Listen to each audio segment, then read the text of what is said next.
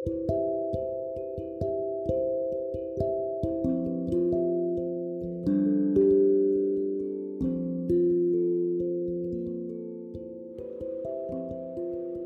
teman dan para pujangga. Untuk kalian yang sedang melakukan kegiatan atau aktivitas apa pun, menemani waktu kalian dengan cerita yang gue punya, selamat datang di podcast Pujangga.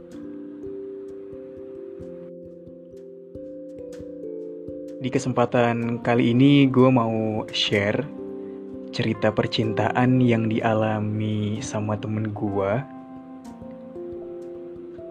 Uh, cinta dan menjalin satu hubungan romantis itu indah ya. Bikin orang-orang sekitar iri. Kisah cinta yang temen gue alami jadi satu pasangan role model banget buat gue. Jadi mereka menjalankan hubungan selama lebih dari lima tahun dan hampir setiap tahunnya diisi dengan hal-hal yang gue gue tahu banget happy terus. Sampai pada satu momen di mana bikin gue kaget, temen gue dateng dan cerita kalau dia putus dan fix putus. At least gue kaget. Dan singkat cerita, temen gue putus hanya karena gara-gara telat jemput. Dan saat itu gue mikir, karena pikiran cowok kali ya, cuman karena telat jemput, cuman karena telat jemput. Yang membuat tragis kejadian pertengkaran itu tepat di malam minggu atau Sabtu malam, di mana kalian juga tahu lah, mungkin harapan semua pasangan di momen itu tuh always be happy, tapi lain cerita dengan temen gue yang ribut besar dan yang bikin gak kekontrol pasangan temen gue ini ribut di tempat umum dengan nada bicara yang kenceng banget. Gak tahu drama ini apa judulnya. Tapi yang jelas intinya teman gue merasa sakit hati dan emang susah move on karena diputuskan sebelah pihak tanpa ada komunikasi lanjutan. Beberapa orang pasti sempat mengalami putus cinta atau kegagalan suatu hubungan perasaan dan juga kondisi yang memang dihadapi bisa membuat seseorang merasa tertekan atau sampai depresi. Tidak ada langkah pasti yang bisa menyembuhkan patah hati yang disebabkan oleh rasa sakit hati, karena cuma waktu yang bisa menyembuhkan hal tersebut. Dan prinsip seseorang dalam membina satu hubungan kadang-kadang berakhir dengan dramatis sih perpisahan yang sangat terpaksa diambil jadi jalan alternatif yang paling baik. Tapi pertanyaannya apakah sempat gitu ya berpikir kalau sebenarnya tidak ada satupun pihak yang diuntungkan dalam berakhirnya satu hubungan itu sendiri. Gue kadang heran juga gitu ya. Pernah gak sih satu pasangan saling merenungkan sebelum memang memutuskan untuk mengakhiri satu hubungan kalau awalnya mereka saling mencintai. Terus kenapa sekarang saling menyakiti? Apa sih yang mengakibatkan satu pasangan yang sekarang saling membenci, dulunya saling mencintai, apalagi itu terjalin sangat lama? Pastinya hati kita masing-masing yang bisa menjelaskan. Tapi tetap komunikasi jalan utamanya. Kita gak mungkin memulai satu keributan tanpa ada alasan. Apalagi alasan itu sepele dan kecil. Dan memang masalah yang besar itu awalnya dari masalah yang kecil. Tapi kita bisa menghilangkan masalah kecil dengan komunikasi. Dengan cerita mungkin tidak menjamin ada orang yang bisa benar-benar merasakan apa yang kita rasakan. Ngeliat kehidupan dari kacamata kita aja gak cukup atau mengalami hal yang sama juga mungkin akan beda rasanya. Karena pribadi dan perasaan orang lain juga berbeda. tingkat kesabaran, ketabahan, terus juga ketegaran hati seseorang jelas berbeda. Maka dari itu, kita tidak berhak menilai seseorang atau merendahkan, menyepelekan perasaan seseorang hanya karena kita mampu menjalankan atau mungkin kita melewati fase tersebut. Mungkin kita pernah terus mendengarkan cerita orang lain atau teman sendiri gitu ya dan kita menyepelekan. Coba untuk dengarkan, terus juga sharing, kasih ruang yang memang cukup nyaman untuk bercerita, karena perasaan seseorang itu kita susah nebaknya, susah juga untuk kita mengikuti alurnya. Yang penting didengarkan aja dulu. Itu sedikitnya bisa menenangkan hati uh, teman kita yang lagi cerita gitu loh. Dan untuk seseorang yang sedang mengalami patah hati, coba jangan menyesali keputusan yang sudah kita perbuat tentunya. Jangan sampai terus-menerus terpaku atau menyesali keputusan, terus juga kekeliruan yang pernah kita perbuat juga. Daripada menyesali, lebih baik ambil pelajaran dari hal tersebut. Karena waktu itu dan pengalaman adalah guru paling terbaik untuk kita dapatkan untuk membuat keputusan yang lebih baik ke depannya. Dalam satu momen yang memang menjadi satu pukulan untuk kita, penyesalan memang tidak disarankan karena gak ada gunanya juga. Kalau misal kita sendiri merasakan penyesalan untuk hal yang memang lebih baik untuk pribadi kita ke depannya, it's okay. Tapi kalau penyesalan merundungkan diri kita sendiri, jiwa kita sendiri, yaitu tidak akan ada manfaatnya. Kita harus pastikan dulu, kita senantiasa menghargai setiap peristiwa yang kita lewatkan dengan orang tercinta, baik orang tua, terus juga teman-teman, sahabat dekat. Karena waktu kebersamaan kita itu mudah gitu ya untuk berlalu dan kita dapat mengingat kembali hal-hal indah yang pastinya kita pernah habiskan dengan pasangan dengan orang-orang yang kita cintai? Dan bukankah penyesalan itu memang datangnya belakangan, tapi pembelajaran yang paling penting? Gak apa-apa, patah hati. Siklus percintaan itu akan terus berjalan dan memutar seperti yang kita kenal dari yang namanya mungkin kita nggak tahu orang itu terus kenalan, pendekatan, pacaran, mengisi hal-hal bumbu-bumbu percintaan seperti ribut, terus juga bahagia, sedih, and then putus. Kita nyari lagi, balik lagi putus.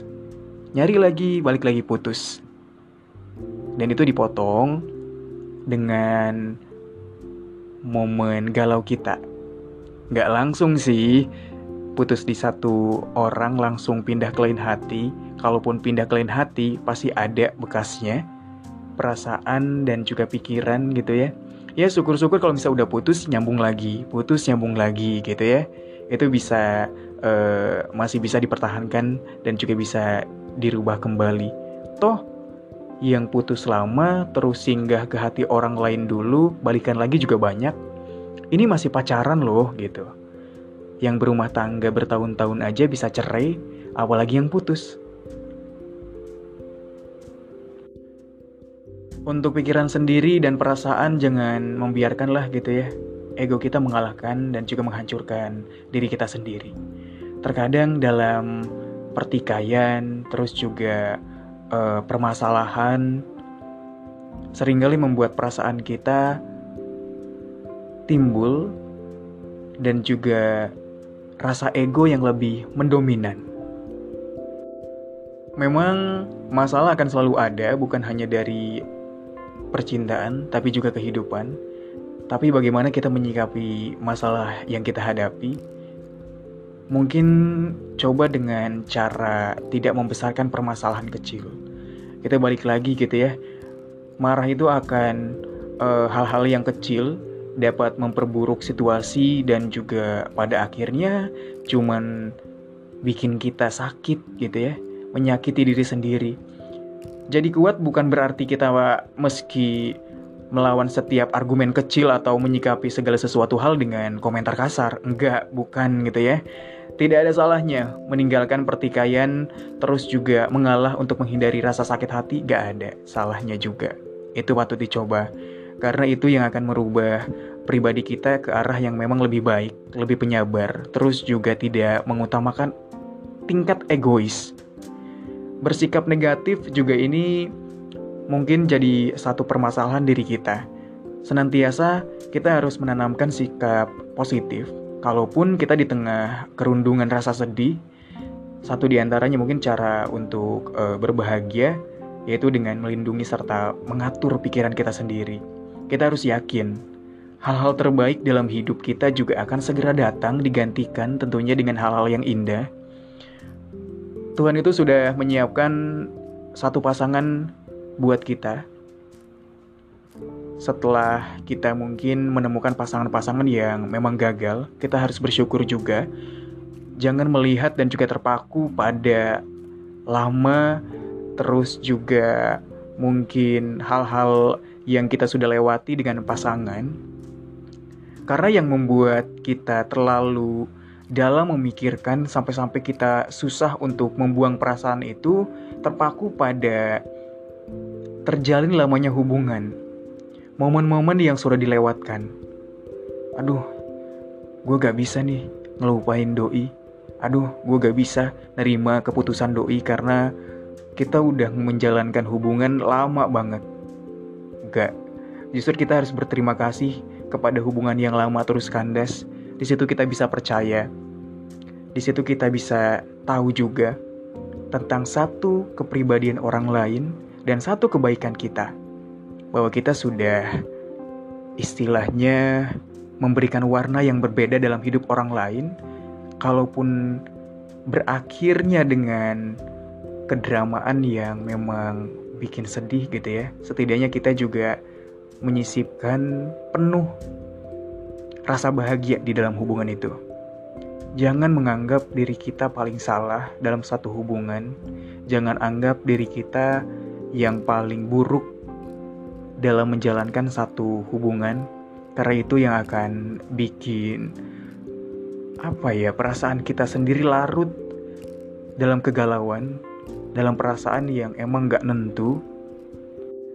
Karena sejatinya satu hubungan yang baik yaitu saat dua orang itu sendiri bisa saling menerima masa lalu terus juga bisa menerima kekurangan serta kelebihan, saling mencintai tentunya, saling mensupport masa-masa sekarang sampai dengan masa-masa yang akan datang.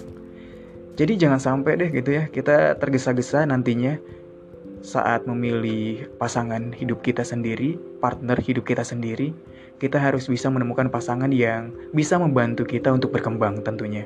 Bukan hanya mereka-mereka yang tergantung atau menutupi uh, dari dunia luar saja, dari covernya saja, tapi emang bener-bener kita menjalani dengan tulus. Atau untuk uh, pasangan mungkin ada yang pengen putus, tapi dipendem-pendem. Pengen putus tapi tidak dikomunikasikan dengan baik gitu ya, dengan pasangan kita. Dipendem lama-lama malah membludak seperti kasus teman gue ini, bertahan untuk mereka yang tidak mau tinggal.